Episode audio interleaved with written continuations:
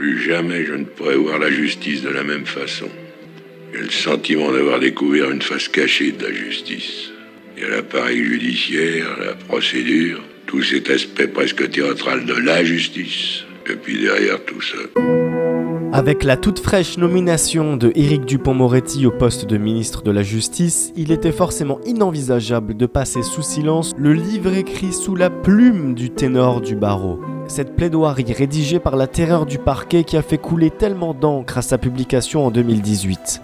Vous liriez le code civil comme un roman si on vous laissait faire. Monsieur le juge, permettez-moi une certaine expérience. Je sais que vous nous prenez pour des emmerdeurs, mais nous aussi on connaît notre affaire. Les écrits restent Et les fonctionnaires bossent. Quelques mois après le procès Mera, qui a déclenché les passions et suscité un déferlement de critiques de toutes parts, le brillant orateur au charisme poivre et sel, connu pour avoir obtenu plus de 140 acquittements devant la cour d'assises, a décidé de se raconter et qui plus est de raconter sa vision de la justice. Oui, la justice, la justice. Si vous permettez, monsieur le président, j'ai une opinion personnelle de la justice. Je pense qu'elle doit être juste, mais pas féroce. Dans un dialogue avec le journaliste Denis Lafay, le défenseur admiré ou Oni d'Abdelkader Mera pointe du doigt les dictates qui gangrènent la société contemporaine.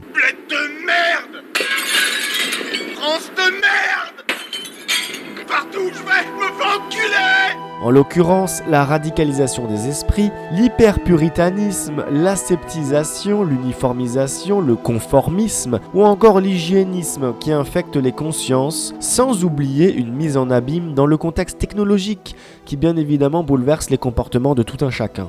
Pourquoi Pourquoi Tu vois pas qu'on étouffe dans ce pays de merde? La justice. Et comment? Une administration qui sur les bottes de toutes les autres. Le simple citoyen le marche dessus, mais ça va pas changer, je te le dis. Si on doit descendre dans la rue pour obtenir quelque chose, on descendra. Et toi, ça te fait rire? C'est vrai, dans les défilés, pour les droits communs, j'ai jamais vu de banderole.